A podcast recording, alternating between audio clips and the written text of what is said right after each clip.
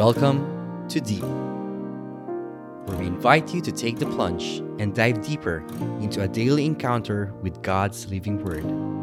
Journey with a collection of personal reflections of other souls as we all draw nearer and deeper to God's heart.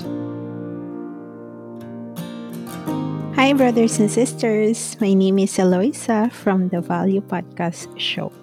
Welcome to another Soulful Sunday episode of The Deep, the Daily Encounter Enrichment Podcast.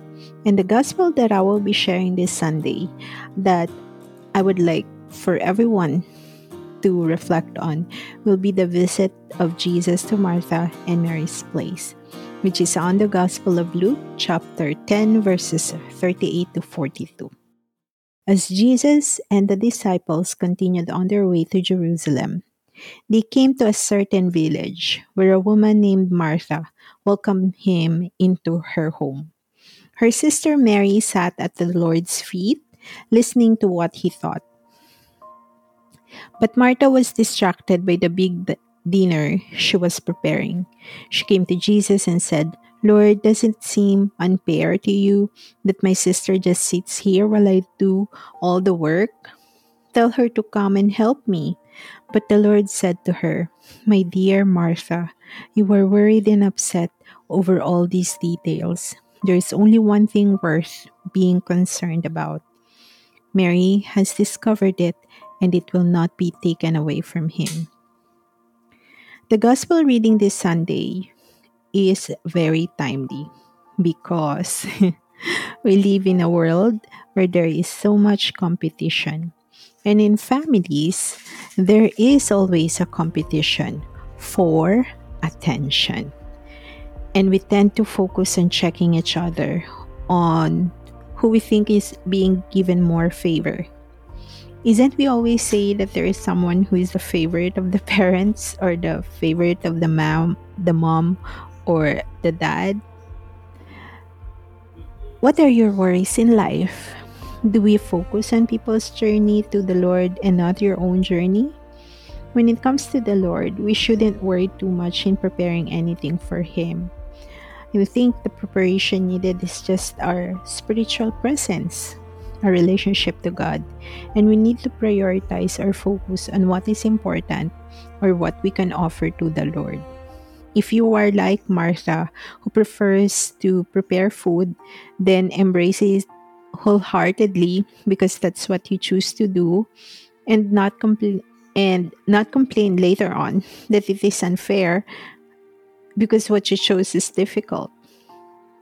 Mary, on the other hand, prefers to stay with Jesus because she wants to take advantage of the time to be with Him. Whatever it is that we can offer to the Lord, He will be happy with it. Oftentimes, we can become so caught up in all the things we need to accomplish that we lose sight of what is important. The cares of life can sometimes overwhelm, ha- overwhelm us. The highest priority in our lives need to be choosing the good part, as Mary did, and that is to learn more of Jesus so that we can become more like Him. We have to be doers of the word we have to be spirit led in order for us to choose the better way to serve the Lord. And there is no blessing in running our own lives based on our human understanding of what is important. There is a danger here of falling into the same trap as Martha did. We can be so troubled by our own perception of negative behavior in others and become so self righteous in our good works that we start to judge others for not doing the same thing as we do. Take heed to yourself and to the doctrine. Continue in them, for in doing this you will save both yourself and those who hear you. As it is written in 1 Timothy 4:16. So, brothers and sisters, let's look beyond the noise and pursuits of this world and seek those things that we have eternal value. Like Mary, let's find a more meaningful fellowship with Jesus and with those who can follow Him.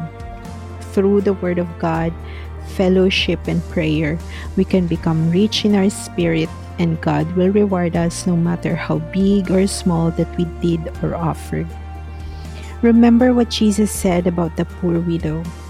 Amen, I say to you, this poor widow put in more than all the other contributors to the treasury, for they have all contributed from their surplus wealth.